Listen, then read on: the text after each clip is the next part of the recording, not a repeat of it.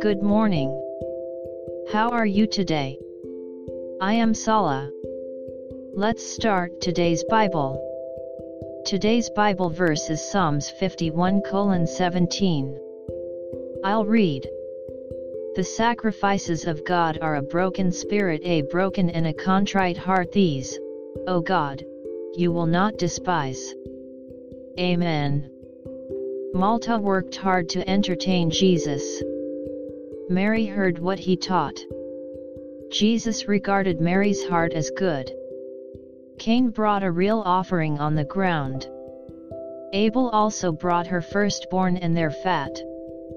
The Lord respected Abel and her offering.